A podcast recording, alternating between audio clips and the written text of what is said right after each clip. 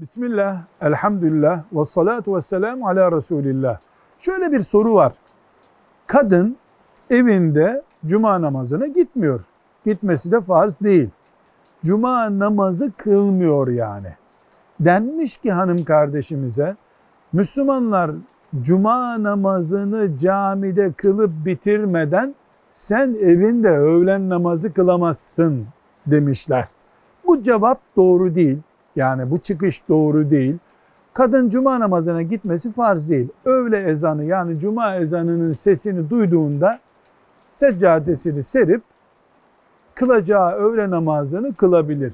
Hiçbir sakıncası yok. Velhamdülillahi Rabbil Alemin.